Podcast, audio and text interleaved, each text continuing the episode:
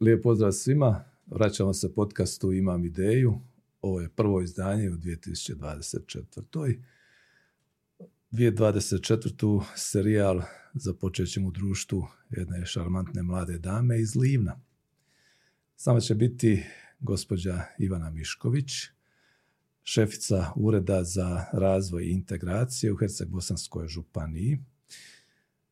Jedna vrlo obrazovana, ali sa velikim praktičnim iskustvom žena, koja će nam danas približiti malo fondove Europske unije, europske integracije i još neke teme. Dakle, prije svega i, i kraj Herceg-Bosanske županije kao takav. Ja ću kazati, Ivana se školovala u Splitu, stjecala je znanja na ekonomskom fakultetu, potom je kroz praksu stjecala različita praktična znanja i započela raditi pri županijskoj vladi, prvotno kao savjetnica, potom, evo kazali smo, šefica ureda za vrlo, vrlo bitan sektor, pa se tako nama čini. Ivana, dobrodošli i hvala za dolazak. Hvala na pozivu i evo, drago mi je da sam tu. Ja sam ponešto kazao, ali nisam vjerojatno sve ovo što se sve do sada radilo i pa evo, ne, ne bih ja nešto dužila. Dakle, ja sam po struci diplomirani ekonomist menadžmenta u turizmu i moja prva iskustva su upravo u turizmu. ja sam radila kao turistički vodič i voditelj organiziranih poslovanja, dakle sve što se u turističkom sektoru ono za, na početku karijere ovaj radi. Nakon toga sam se vratila u Livno i krenula raditi prvo kao asistent na implementaciji projekata financiranih od EU, a kasnije, kao što ste rekli, e, sam bila jedno vrijeme i savjetnica e, predsjednika vlade, jedno vrijeme sam vodila službu za razvoj integracije u stručnim službama, jedan mali sektor i evo trenutno vodim ovaj taj naš sektor za europske integracije, koordiniranje razvoja pri uredu predsjednika vlade u Herceg-Bosanske županije. Da vidimo malo opširnije, detaljnije, što zapravo je smisao i, i sadržaj rada tog ureda? Pa evo, ured e, kao takav je e, osnovan e, nedavno, dakle 2023. godine kao nekaka, nekakvo koordinirajuće tijelo koje uz europske integracije, dakle naše, našu obvezu i zadaće u procesu europskih integracija ima i ulogu koordinirajuće institucije za razvojne procese.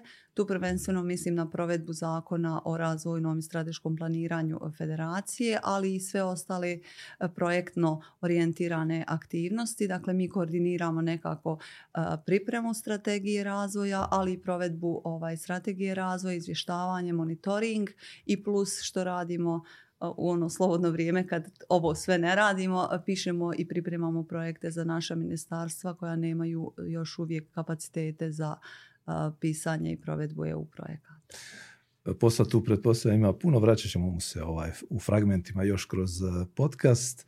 E, znam da Zapadno-Hercegovačka županija ima jak ured, u tom smislu dobro organiziran. A čini mi se po županijama da je to prilično različito, da neki možda nisu još započeli na pravi način surađivati na tom području. Pa ovisno dakle o, o ustrojstvu pojedinih tijela po zakonu o strateškom planiranju mi smo svi trebali imati jednu jedinicu kao koordinirajuću za razvoj odnosno za strategiju razvoja i za ove e, planske dokumente koji se u sklopu provedbe rade, a onda smo nekako i prirodno naslonili europske integracije jer i te strategije i sve što smo počeli raditi još tamo neke 2016. godine polako se otvaralo i svoje izvore financiranja smo zapravo tražili upravo u fondovima Europske unije i tako da smo približavali ta dva sektora i u velikom broju županija i ovaj kantona ima e, za upravljanje. Vrlo malo ljudi radi u ovom sektoru za europske integracije. Obično imamo koordinatora, jel, svi ovaj, po ovom mehanizmu koji je član komisije, a onda i ostale ljude u ministarstvima koji koordiniraju, ajmo reći, ovo po nadležnostima rad radnih skupina ovaj, i ostala tijela koja su nam po odluci o mehanizmu.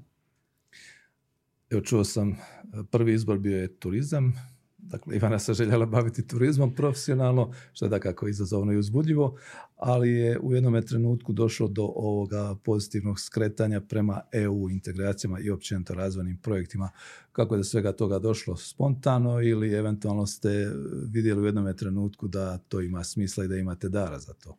Pa da, turizam je bila prva ljubav što se tiče ovaj, uh, mog angažmana. Ja sam još uvijek u turizmu, ja ne mogu izići iz toga, to je jednostavno kad jednom radite to ostaje dio vas. Uh, vrlo rano sam se počela baviti, dakle još nisam bila ni diplomirala na, ovaj, na turizmu. Počela sam raditi, evo pet godina sam radila u Republici Hrvatskoj. Kad sam se vratila u Livno nije baš bio nekako prostora za vlastiti angažman, nekakvo poduzetničko ostvarenje i onda sam ovaj, um, se prijavila na jedan natječaj koji je tražio ovaj, osobe koje govore engleski jezik, to je bilo presudno, u, u državnoj službi na provedbi jednog projekta koji je prošao u našem ministarstvu gospodarstva. Prošla sam, dobila posao ovaj, na prvom projektu, kasnije je završio, dobila posao na drugom i nekako sam se našla u projektima.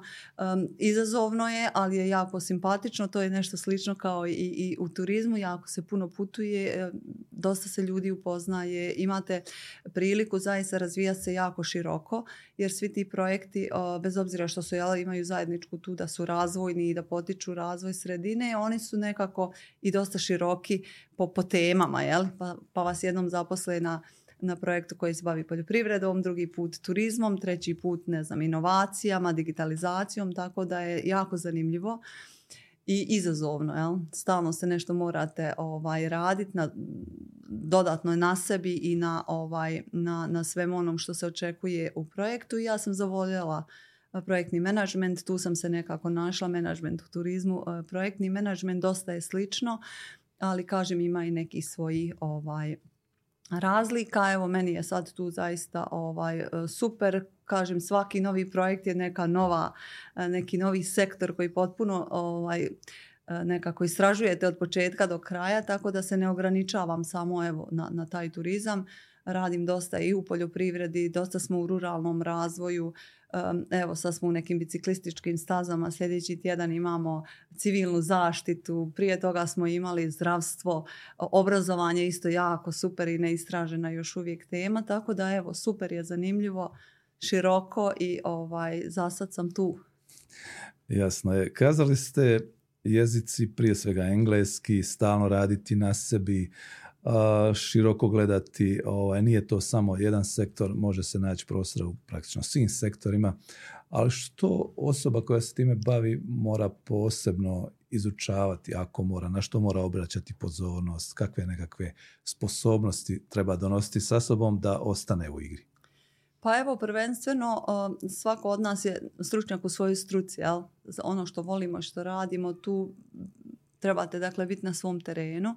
Kad se bavimo en, evropskim integracijama, engleski je jel, jezik, možemo mi translatat na Googlovima i ostalim ovim platformama, ali ako nemate zaista znanje engleskog i pismeno i, i u govoru, vrlo ćete se teško snaći bez obzira kako velik stručnjak bili u, u, svom, u svojoj domeni.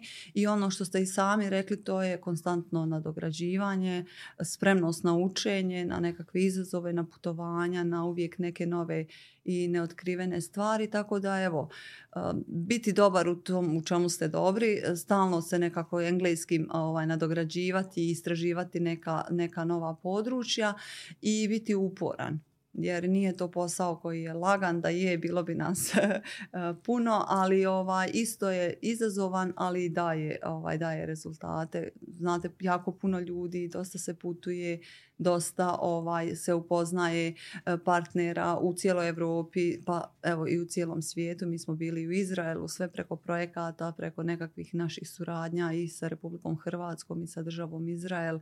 Bili smo kažem evo spremaju se nekakve velike stvari i sa dijasporom dakle po cijelom svijetu od sjeverne i južne Amerike e, i, i, i dalje. Tako da je zaista posao ovaj zahtjevan ali evo današnji mladi ljudi zaista imaju tu širinu koju možda mi nismo kroz svoj sustav obrazovanja dobili odmah u startu, oni putuju, idu na razmjene i već na fakultetu vam niko više ne završi tamo gdje je upisao.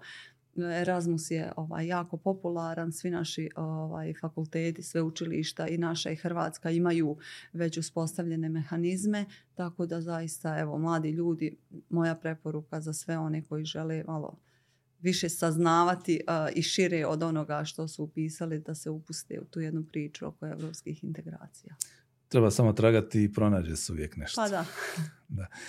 Ivana, često slušamo u medijima, na televiziji, čitamo u, na portalima, novine, ja više odavno ne čitam, ali dakle u medijima o tome kakav je status Bosne i Hercegovine, često naučimo htjeli ne htjeli taj neki vokabular, pa ponešto i znamo sami kazati kad nas netko upita. Međutim, uvijek me zanimalo iz pozicije vas koji ste ipak tu više u vatri nego mi obični građani, ovaj, gdje je Bosna i Hercegovina trenutno?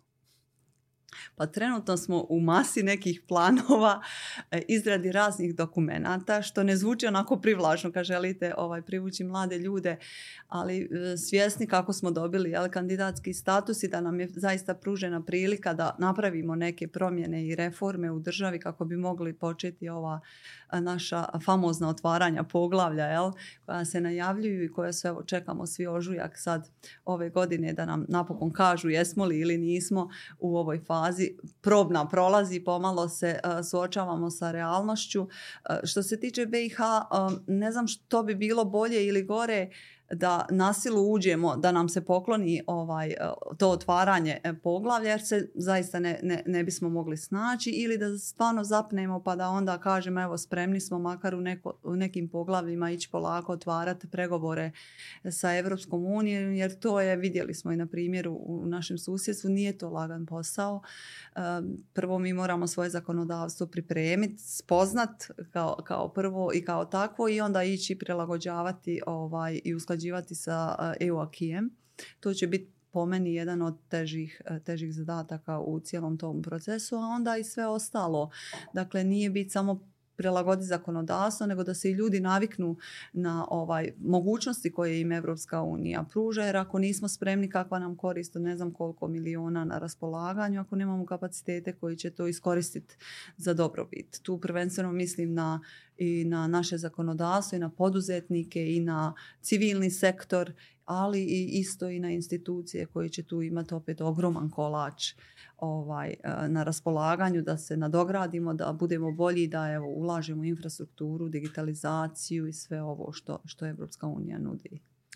E, takozvane nove članice na različit način su iskoristile tu opciju, mogućnost da dobiju sredstva iz zajedničkih europskih fondova, pa recimo Baltičke zemlje služe kao neki primjer pozitivan, Poljska također. Čini mi se Slovačka, Češka i tako dalje države koje su dakle otišle koji korak ovaj, ispred nas, moramo biti realni, ali Bosna i Hercegovina u ovome trenutku nema puno mogućnosti, čini mi se, upravo zbog statusa ovaj, kako ga ima, ali postoje određeni, određene mogućnosti, određeni kanali da Bosna i Hercegovina ipak dobiva dio sredstava iz Europske unije. Ja znam za prekograničnu suradnju, znam za još neke ovaj, solucije.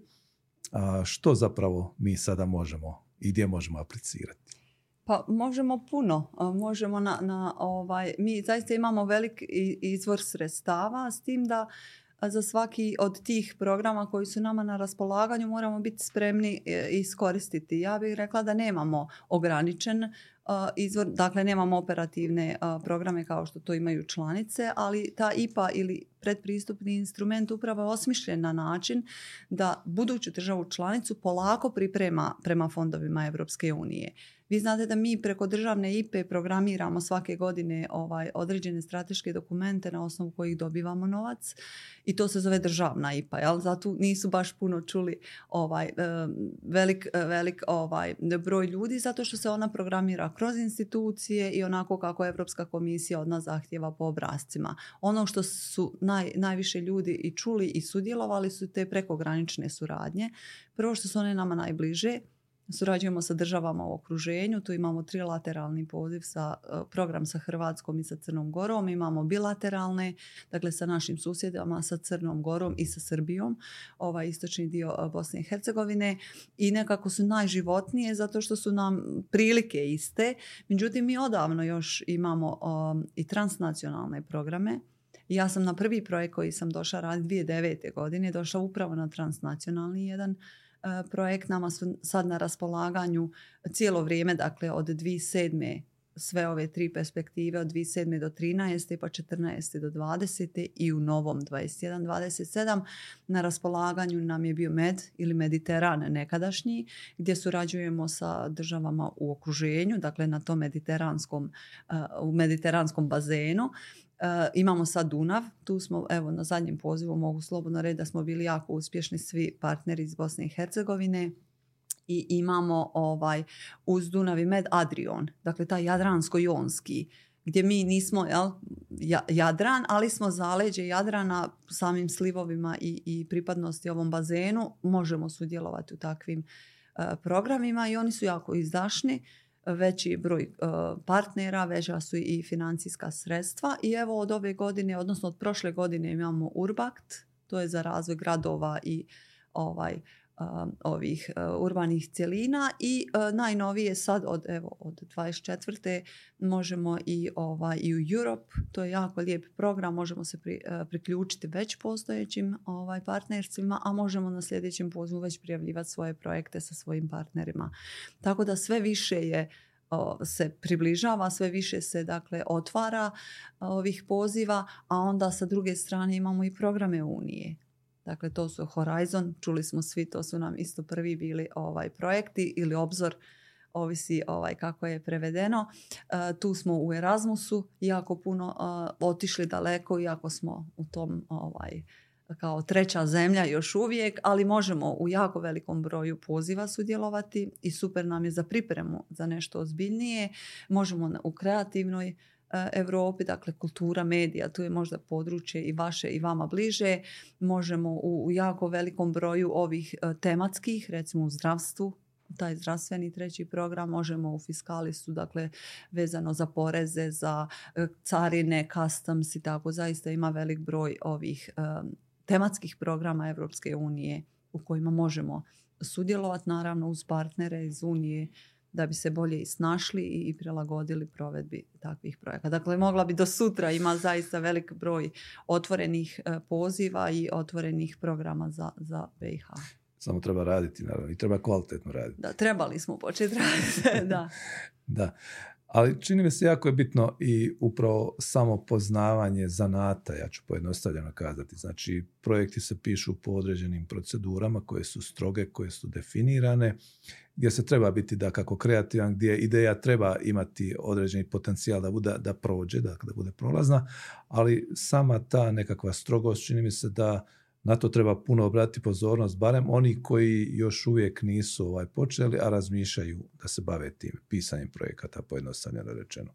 Pa da, pa ne bih ja to nazvala strogošću. Dakle, i mi kad dajemo djeci ovaj, džeparac, nešto od njih očekujemo. Tako je Evropska unija. Kad daje određenu svotu novaca, očekuje od nas da ćemo postizati određene zajedničke ciljeve.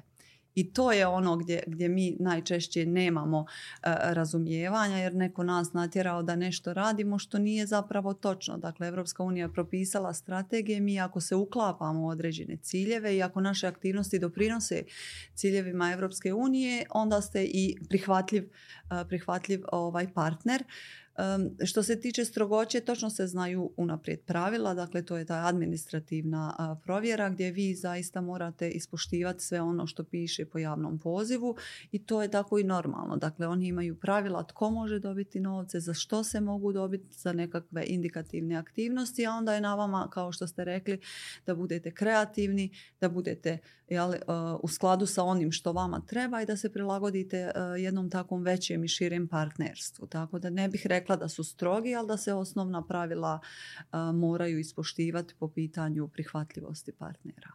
Dobro je da smo to kazali, napomenuli. Da ljudi ne misle da je to neki bauk, pa to može raditi samo Ivana i još nekoliko Ma ljudi. da. O, često čujemo, nažalost, ponekad i kroz afere, da recimo u Republici Hrvatskoj, koja nam je najbliža i, i nekako ovaj, e, informacije se najlakše prelijevaju preko granice, da realni sektor ima sve više prilika, poljoprivreda, turizam, ne znam, i industrija, da kako ovaj, IT sektor mogućnost. U Bosni i Hercegovini to nije slučaj. Privatne komercijalne firme još uvijek ne mogu izravno aplicirati za sredstva europskih fondova.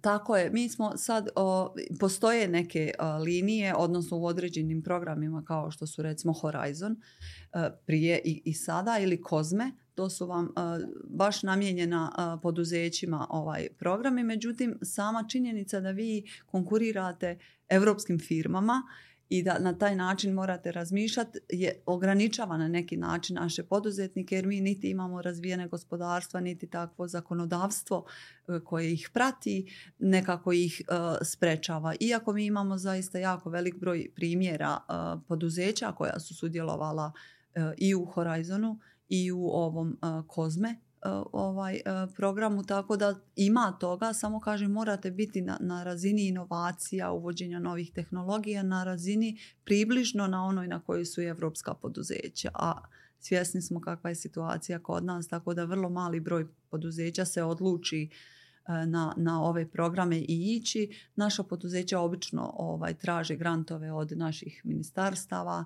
dakle u sektorima u kojima su ona registrirana pa onda tako pišu manje projekte e, prema grantovskim sredstvima po javnim pozivima koje se dijele od raznih e, naših tijela, dakle državnih. A isto tako često izvor tih sredstava budu evropski fondovi. Ivana, predlažem, ako se slažete, da sada malo govorimo o samoj županiji. Može. E, što ona zapravo jest o nekim rezultatima, o onome dakle što, što mislite da možete i trebate kazati, jer je ovaj, na neki način i cilj da predstavimo i županiju kad ste već tu. Pa što nam je Herceg-Bosanska županija?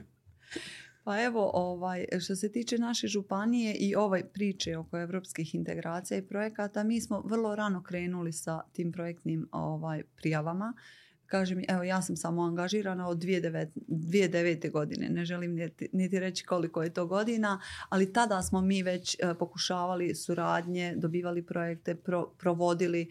E, iz početka vam uvijek bude tako onako malo plašljivo, ulazite u partnerstva za koja ste sigurni da ćete nešto napraviti i kad vas netko pozove sa nekom dobrom idejom. Vrlo rijetko smo mi išli sa svojim idejama tražiti svoje partnere, u zadnje vrijeme se to dosta promijenilo i sad imamo svoje ideje za koje tražimo nama ovaj slične partnere i onda zajednički tražimo neka rješenja. Dakle, u početku su to bilo projekti u Ministarstvu gospodarstva, njih 6-7 u tom prvom razdoblju od 9. do, do 15. Kasnije su i ostala ministarstva vidjela E, svoju priliku, dakle ne može se sve baš ni financirati iz naših proračuna, tako da su vidjela priliku za suradnjom i za, ovaj, za apliciranjem i sad malo koje ministarstvo da nije barem pokušalo e, dobiti neki projekt i provesti ovaj, preko ovih EU fondova. I općine i na, na području Herceg-Bosanske županije i grad Livno da jako dosta ovaj, apliciraju, imamo jako fine projekte koji su se i proveli i sad su u tijeku. dakle, sve te institucije, tijela traže načine organizacijske prvo, a onda i, i ljudske kapacitete da, da imaju svoje nešto, da ne moraju ovisiti o nekim partnerima koji neke ideje imaju, a oni se uklapaju. Pa vidite jako često da imamo i i po BiH dosta i razvojnih agencija, lokalnih, javnih ustanova. Dakle, kako je ko mislio da je najbolji način organizacije, tako se i organizirao. U općinama su to razvojni timovi, ako ih možemo tako nazvati, ili čak sektori za razvoj i za planiranje. U županijama su to i razvojne agencije i, i uredi, evo kao što je, kao što je naš imamo, e, kod nas nažalost još uvijek nije ovaj osnovana agencija iako smo donijeli taj zakon i kako nekako da uspostavimo e, tu suradnju i, i nekakav ovaj oblik jeli, organizacijski, ali kažem evo kroz ured, kroz službe pokušavamo svi jedni drugima priskočiti kad je u pitanju prijava projekta pa onda kad prođe onaj koji je prijavio se s njim muči. Ali ovaj tu smo zaista jedni drugima i uskačemo i pomažemo i prijaviti i provesti projekt. Ipak je to jedan sustav županijski mi smo svi trezorski korisnici tu nam ministarstvo financija je nekako krovna naša institucija koja vodi brigu jeli, o proračunu i, i o financijama, a mi onda tematski pokrivamo kako je čija nadležnost, tako i provodimo projekt. Kažem, desetak finih projekata je provedeno. Jedan, evo, upravo idemo potpisivati uh, skoro uh, ugovor za zapošljavanje jako su aktualne i, i pozivi za civilni sektor. Imamo već dosta, dosta ovih organizacija civilnog društva koje provode evropske projekte. Tako da niti smo najbolji, niti smo najgori, ali evo trudimo se i tražimo neke načine kako da pokrijemo taj ovaj sektor. Uh, imao sam nedavno jednog gosta iz Livna, mladog poduzetnika i on je kazao u jednom trenutku a Livno se budi. pretpostavljam da se odnosi na kompletnu županiju. Pa smo tada malo dotaknuli ne samo ovaj prerađivačku industriju i taj segment općenito, spominjali smo i turizam, ovaj, što se zapravo trenutno događa u županiji, što, koji su rezultati najbitniji tu? Pa da, županija se pomalo budi, mislim, statistički podaci nam ne idu u korist, kao što znate mi smo deveta, jel, od 10 županija po tom indeksu e, razvijenosti. Nažalost, imali smo jako velik odljev stanovništva i gospodarstvo je uvijek negdje tu na, na tim ovaj, e, razinama na kojem je bilo, ali zaista u zadnje vrijeme smo primijetili, evo kroz zadnjih par godina po izvještajima o razvoju koju upravo e, sprema naša služba, da ne samo u tom e, sektoru turizma gdje imamo i povećan broj noćenja i dolazaka. Mi imamo jako velik broj poduzeća koji se registrira za bavljenje ovim uslužnim djelatnostima, drugim, dakle ne hotele i ove e, lance i velike agencije, ali nekakve usluge koje su komplementarne razvoju turizma, pa tako sad imamo raznih firmi koji se bave avanturističkim turizmom, kajakingom, eh, razgledavanjem, eh, planinarskim turama, biciklističkim eh, turama, razna natjecanja se događaju, sportska, rekreativna, koja privlače velik, velik broj ovaj, gostiju i ovo što su, dakle, taj fenomen livanjskih e, divljih konja ili divljih konja ili podivljalih, kako god da, da ispravno kažemo po struci, je zaista do, doprinio tome da se e, e, ne samo u Livnu i gradu i Kupresu koji su tu na, na, na tom dijelu planine Cincar, veliki broj ljudi je iznajmljuje ovaj smještaj Dakle, budi se polako, ta ljudi su e, vidjeli da je to nekakav dodatan izvor prihoda. E, sad kad ukucate livnu možete odjednom vam iziđe 30 40 smještajnih objekata. To je prije bilo na, na prste jedne ruke nabrojati i tu mi vidimo zaista tu priliku tog ruralnog razvoja bez nekog velikog masivnog turizma, bez da ugrozimo e, stanište ili, ili prirodu ili ovaj okoliš naš, da, da polako gradimo kapacitete i da imamo tu nekakvu osnovnu ponudu od smještaja za hranu da ne pričam, mi smo poznati po, po velikom broju zaštićenih ovaj proizvoda prehrambenih, tako da treba iskoristiti taj, taj potencijal i ići u tom smjeru. Opet ponavljam, ne masovnog turizma jer mi nismo ovaj, još uvijek na toj razini da možemo napraviti neku kontrolu, ali polako da se razvija i prehrambena industrija, sukladno dakle tom potrebama u turizmu, ali ne samo u turizmu nego i za lokalno stanovništvo. Što se tiče konja, livanskih, ali ovih naših sa platoa bile, ja mislim da su one digli ruku od ljudi, a ne ljudi od njih.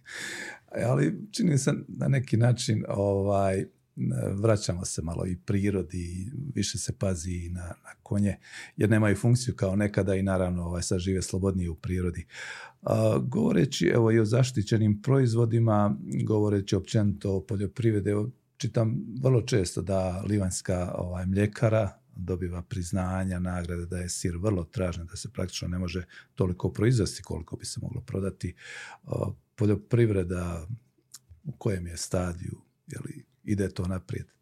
Pa evo što se tiče poljoprivredne politike i EU i kod nas to je malo um, ona je posebna posebna priča, dakle nije ta zajednička ili common politika Europske unije.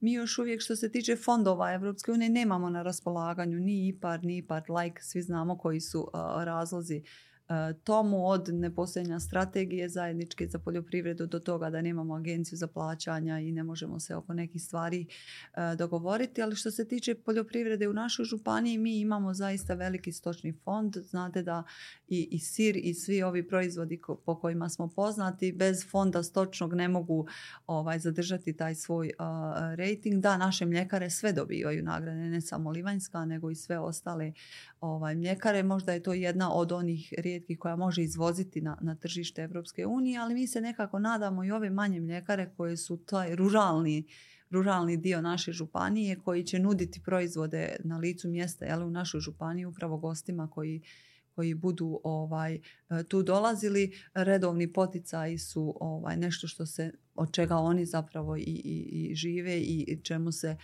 i, najviše ovaj nadaju i, i traže, ali i sve više imate kao što ste vidjeli evo u zadnje vrijeme i fondova, odnosno sredstava koja su na raspolaganju. Mi smo par godina unatrag programirali taj e, pomoć za poljoprivredu i upravo je UNDP, Češka razvojna agencija i ovaj su dobili provedbu ova dva projekta EU Agri i EU Agri Recovery. To su sve sredstva Europske unije koje su na raspolaganju sad našim poljoprivrednicima. Nažalost, još uvijek naši poljoprivrednici nisu često na razini da mogu aplicirati. Najčešće su to neki formalni razlozi. Nismo se mi naučili tako ovaj živjeti, raditi. Nemamo prebrojane sve ovce, sve sva goveda, svu stoku, poljoprivredne zasijane površine kao što to Evropska unija od nas traži, a da bi aplicirali na jedan takav ovaj projekt vi morate imati sve uredno, jel? dokumentaciju. Tu su nam često najveći ovaj problemi, ali evo sve više ljudi zaista aplicira i dobiva sredstva. Naših par uh, poduzeća, farmi, um, poljoprivrednih gazdinstava, gospodarstava, kako god da su registrirani, je dobilo ovaj, sredstva iz ova dva pomenuta projekta. Ima i EU for Agri i, ovaj biznis, recovery, dakle taj oporavak od covid I ljudi su vidjeli i tu priliku, naravno po opet pravilima Europske unije kojima se mi polako moramo početi prilagođavati. U ovoj godini trebalo bi doći do popisa poljoprivrednog zemljišta, koliko mi je poznato davno je rađeno. Čini mi se kad sam ja bio dijete, ja već ostario, a novoga nema. To će vjerojatno malo pridonijeti samoj toj organizaciji da se zna ovaj, s čime raspolažemo i tako dalje. Općenito kakav interes ljudi da se bave privatnim biznisom? Ne mora to biti samo poljoprivreda, nego može biti bilo koja oblast. Pa tu jako teško, ovaj, evo iz, iz perspektive recimo županijske razine mi imamo ministarstva koja potiču poduzetništvo općenito, dakle ne, nevezano za sektor u kojem se ovaj, e, tvrtke osnivaju. Po meni tu jako veliku ulogu upravo imaju ti e, razvojni programi. Dakle, sukladno potrebama svake županije, svake lokalne zajednice. Nije isto raditi ovaj posao u Livnu, u Mostaru ili u Sarajevu. Tako da tu jako veliku ulogu imaju županijska ministarstva, prvenstveno gospodarstva, pa onda evo i poljoprivrede i okoliša i, i nekih drugih sektora i uh, razvoj novih programa. Ono, nekako da su prilagođeni potrebama tržišta i da su prilagođeni prostoru za koji, ovaj, za koji se raspisuju i donose. Tako smo mi u proteklih nekoliko godina imali velik broj programa i, i probavali da vidimo gdje je tu najveći interes poduzetnika. Naravno, opet u nekom dijalogu sa udruženjima poslodavaca, sa pojedinačnim ovaj, poduzetnicima i evo već par godina imamo skoro pa svake godine po neki novi program koji je za razvoj gospodarstva od subvencije kamata koja ide nekoliko godina do osnivanja poduzeća, dakle grantovskih sredstava za osnivanje novih poduzeća. Um, imamo isto ovo um, oporavak od covid krize kroz one isplate koje smo imali za doprinose, ali isto tako i ovaj naše nerazvijene općine ovaj, imaju poseban program koji, uh, na koji one mogu aplicirati jer nije ista situacija ovaj, u razvijenijim gradovima i u nerazvijenim kakvi mi nažalost u županiji imamo. Da, nažalost. Uh, malo da se osvrnemo i na demografiju. Često se kaže, evo kad smo se dogovarali, spomenuli smo i to ovaj, da ljudi odlaze ne samo iz Livna, ali nekako je livanski kraj čini se postao gotovo pa simbol ili sinonim za, za odlaske. Ali ne mora biti se tako crno, čini mi se. Pa da, ljudi iz naših krajeva su od uvijek odlazili. Dakle, naši djedovi, očevi e, i sad evo ova nova generacija kad se, kad se e, ukazala prilika. Ali evo, zaista nije sve tako ni crno. Mi imamo čak i e, obitelji koje dolaze živjeti u našu županiju, a nisu nikako vezani za, za ovaj kraj jer su tu pronašli evo nakon korone i nekakav mir, povratak prirodi, sebi, ovaj, čemu god su našli. Imamo nekoliko obitelji koji su se doselile u našu županiju i ima nekoliko primjera zaista ljudi koji su išli probali pa se vratili ovaj doma jer smatraju da nije to sve što su oni očekivali na, na zapadu tako sjajno i bajno. Ja se nadam evo da će toga biti više, da će ljudi naći načina da, e, da se vrate, da započnu svoje poslove, da, da se nečim bave ili da se negdje e, zaposle u nekim dobrim ovaj, firmama. Tako da što se demografije tiče još uvijek smo mi tu u, u, u negativnom e, trendu, ali se primjetno i to smanjivanje ovaj odlaska valjda tko je mislio da je ovaj otišao i primjetno isto ovaj trend povratka mladih obitelji. Razlika između nekad i sad da se nekad išlo samo jel, su migrirali ovaj, muškarci čije obitelji su ostajale i tako smo mi svi i opstali u tom kraju, ali evo sad u zadnje vrijeme nažalost cijele obitelji su počele odlaziti valjda ovaj, misleći da će biti bolja prilika i za djecu negdje vani ovaj, iako svi idu skupa. Tako da je velika razlika između nekad i sad, ali kažem uvijek se ovaj, migriralo, ali evo uvijek se i vraćalo. Mi smo ipak opstali. Živjelo se, da. Pa, kad već govorimo i o mlađim obiteljima i o mlađim ljudima općenito, uvijek je naravno bitno prokomentirati i sami sustav školovanja, odnosno mogućnosti dobivanja kvalitetnih modernih znanja, ali i primjene tih modernih znanja. Jer ljudi danas mogu steći moderna znanja, čini mi se i online, ovaj, ali bitne su školske institucije, bitan je sustav i bitno je da se kasnije to može negdje u praksi primijeniti. Mm, kakva je tu situacija? Mijenja li se što na bolje, da kažem? Pa evo upravo taj odljev koji nam se dogodio nekako malo promrdao i, i taj sustav obrazovanja. Vi znate da su uh, obrazovanja u našoj isključivoj nadležnosti županija i sve naše županije teže tomu. Evo vidjeli ste sad velik broj je donio i zakone o strukovnom obrazovanju i rade se izmjene i dopune i nekako se približava tržištu rada, potrebama ovaj pojedinih uh, poduzeća, odnosno i industrija svi smo išli prema strukovnom obrazovanju jer smo vidjeli da velik broj djece naše je završio fakultete i onda s fakultetima odlazio. Struku smo malo bili zanemarili jedno vrijeme. Sad se to mijenja sad imamo sve veći broj strukovnih obrazovanja, dakle nebitno da li se radi o formalnom ili neformalnom ili cjeloživotnom ili bilo kojem drugom obrazovanju, djeca se polako vraćaju i shvaćaju važnost struke, odnosno strukovnog obrazovanja.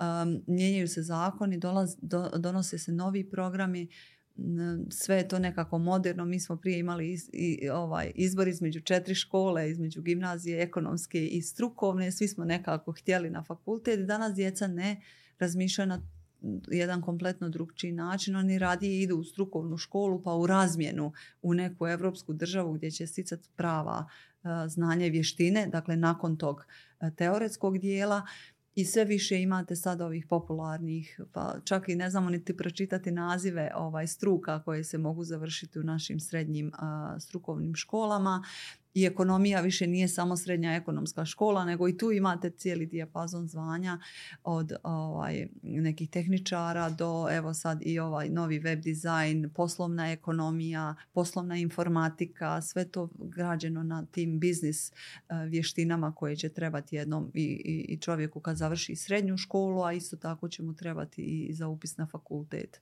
Tako da ide to polako, ne onako brzo kako smo se nadali. Imamo tu i podršku isto Evropske unije kroz razne programe i tu je Međunarodna organizacija rada koja stalno radi e, nova partnerstva za zapošljavanje, srednje škole, ustanove obrazovne, e, zavodi za zapošljavanje, ministarstva gospodarstva, općine, dakle lokalne zajednice.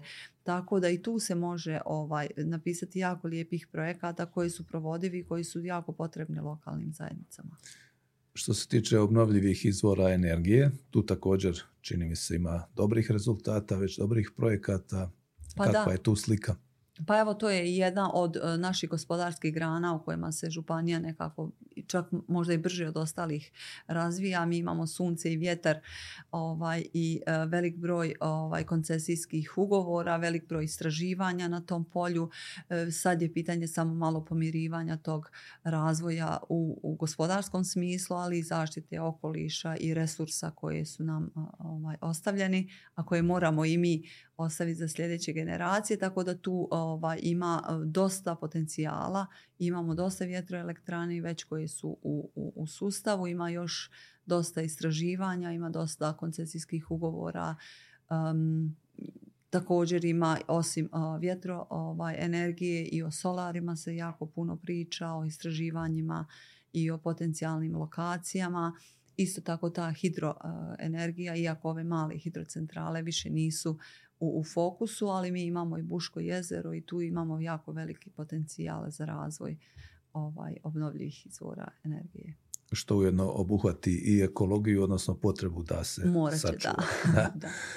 A kad se uzme u obzir sve to, evo, ulaganje u obnovljive izvore, malo prije smo spominjali turizam, spominjali smo evo poljoprivredu, tehnološki park, e, moderna poduzeća koja se bave proizvodnjom i tako dalje.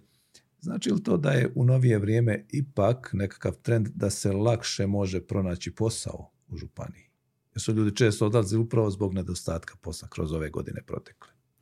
Pa da, kažem kako raste privatni sektor i kako se to već izjednačavaju i više nije ni, ni tolika razlika između rada u javnom sektoru i u privatnom sektoru kad su plaće već polako se izjednačavaju za ljude koji su stručni ni ovaj privatnici ne žele više dati do, dobru plaću niti je to sad neka velika razlika između plaća u javnom sektoru.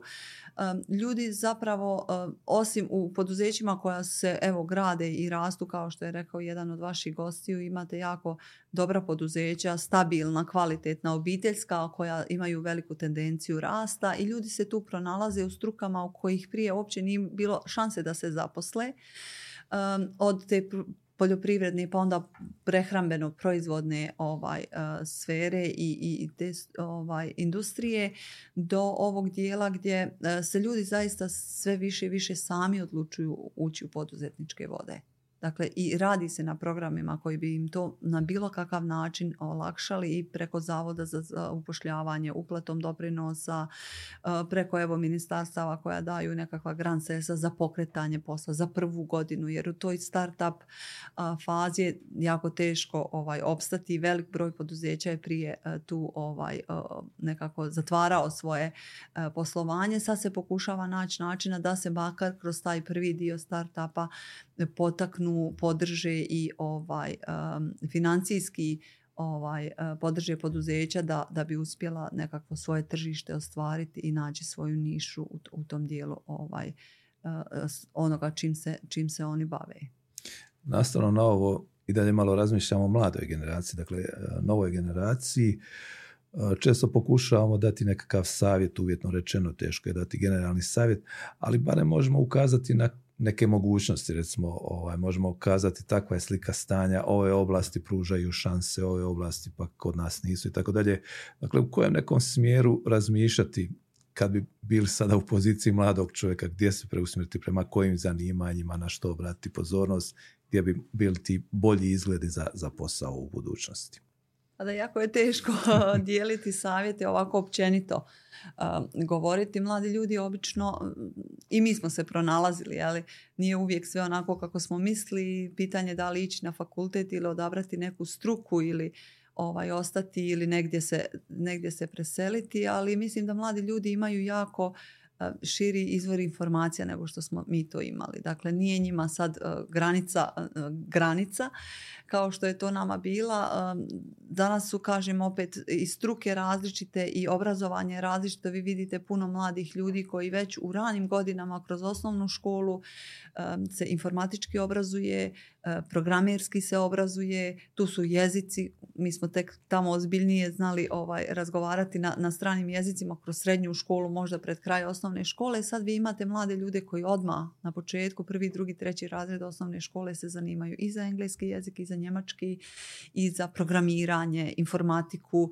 Dakle, oni zaista sami nekako sebi kroje sudbinu ono što je jako bitno da se odluči za nešto što će voljeti raditi. Ako sad u tim ranim ovaj, fazama i ranim godinama života ne znate za sigurno, ali da imaju na raspolaganju puno više nego što smo mi imali to da i opcija i nekakvih smjerova i ovaj novih ovih tehnologija gdje evo samo ulagati u sebe i ići u smjeru u kojem se ovaj oni vide i kažem cjeloživotno obrazovanje, ne samo stat na nekoj srednjoškolskoj diplomi ili fakultetskoj, nebitno, nego ići, dakle, stalno se obrazovati, stalno se kontinuirano usavršavati u sve one sfere u kojima mislite da će vam pomoći evo, izgraditi jedno tako poslovno ovaj, poduzeće ili nekakvo tržište osvojiti ili imati nekakvu dobru uslugu.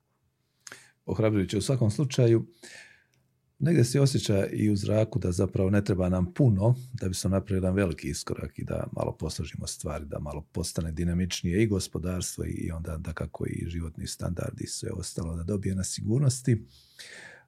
Europska unija, ljudi koji su na neki način zaduženi, kažemo, pojednostavljeno za Bosnu i Hercegovinu, što oni nama poručuju, što, na što nam ukazuju, gdje smo to mi možda malo ovako prespori ili pretanki? Pa evo, vrlo mali broj ljudi čita izvještaje o napretku i to nekolicina ljudi koji se bave upravo evropskim integracijama, ali konstantan signal prema Bosni i Hercegovini od uvijek su bile reforme. Dakle, kroz sve, sve izvještaje nam se uvijek ukazuje na to u kojim sektorima se trebaju dogoditi ali prave reforme, ne samo promjena zakonodavstva, uvjetno rečeno na, na papiru, nego i reforma koja se treba dogoditi u glavama ljudi i u percepcijama nas prema Europskoj uniji da ne gledamo samo kao nekakvu uh, ovaj uh, vrelo gdje ćemo mi zagrabiti određeni novac, nego i da način života i sve naše vrijednosti idu prema europskim vrijednostima ako smo se svi, a jesmo odlučili za ulazak uh, u Europsku uniju. Taj signal reformi je stalno prisutan. Evo i sad ovo naše uvjetno jel, otvaranje poglavlja je upravo uvjetovano određenim brojem reformi opet ponavljam, ne samo zakonodavni, nego i ovih stvarnih na, na terenu. Da, kako i svaki pojedinac na neki način se se morati uvjetno rečeno reformirati, jer ulazimo u jednu bržu utrku, ali utrku koja donosi i bolje rezultate, pretpostavljam. Pa da, badava nam ako nas neko nasilu ovaj, uvede u Europsku uniju da postanemo članica, ako ljudi neće od toga imati istinsku korist, ako ne vide perspektivu, ako ne vide nekakav razvoj, bilo osobni ili profesionalni, što ćemo tamo kad ćemo samo imati veću ovaj, konkurenciju. Dakle, mi moramo biti spremni e, i suočiti se sa takvom konkurencijom individualno na firme naše koje će e, ovaj, raditi u takvom okruženju, ali isto tako i institucije koje će ovaj, sudjelovati u tom i raspodjeli sredstava i trošenju i pravdanju i svemu onom što mi nismo baš ovaj, bili vješti do sada. Ima puno otvorenih pitanja, ima puno oblasti na kojima treba raditi. Ja sam danas čuo doista puno dobrih korisnih informacija. Neke nisam znao, neke sam utvrdio kao, kao gradivo. Ivana, za ovo prvo gostovanje u našem podcastu, možda na samome kraju ili pred sami kraj, da malo govorimo i o nekim planovima, očekivanjima, što nas to očekuje, kako vašu županiju, tako i možda Bosnu i Hercegovinu, u kontekstu svega ovoga kamo idemo. Pa vi znate da županije same ne mogu ući u Uniju. Mi se moramo pripremiti zajednički kao država da e, pripremimo sve što, što se od nas očekuje e, za ulazak u Europsku uniju, prvenstveno radi e, ne samo koristi koje ćemo mi imati financijskom smislu, nego i radi svih tih vrijednosti koje ćemo mi usvajati i pomalo približavati našem društvu.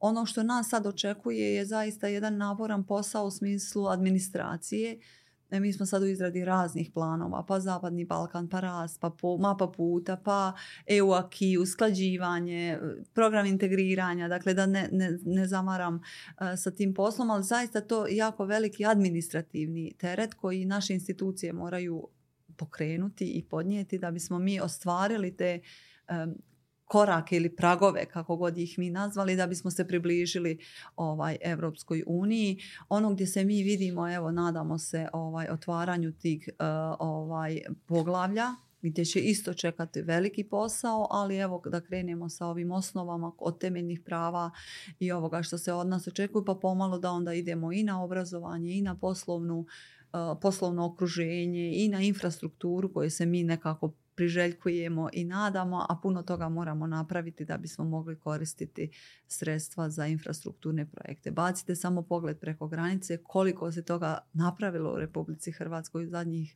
par godina, a isto su imali ovakav proces usklađivanja, mučenja i svega što je prethodilo da bi sad imali i Pelješki most i željeznice i da se to diže na jedan nivo koji je zaista evropski. Ima li neki informativni punkt ili nekakva mogućnost da recimo sa vama ekspertima komuniciraju oni koje ovo sve zanima?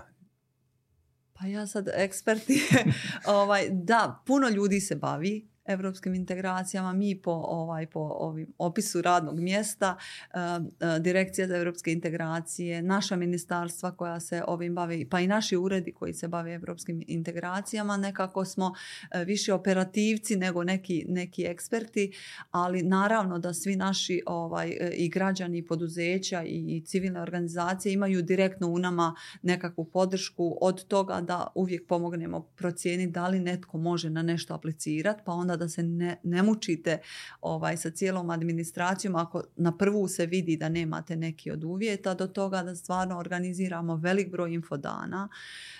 razne obuke se događaju uz nas koji smo u državnoj službi uvijek se mogu prijaviti i novinari i studenti i učenici i profesori i sudjelovati mediji i svi oni kojima, koji to zanima i koji imaju ovaj nekakav e, interes.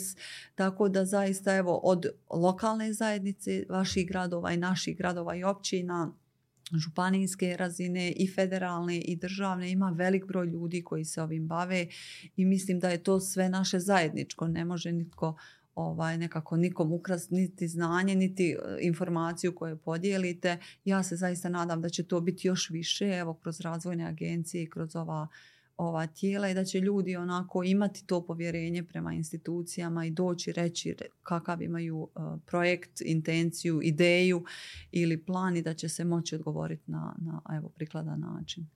Nadajmo se svi. Ivana, hvala za gostovanje u podcastu Imam ideju. Hvala vama na pozivu još jednom.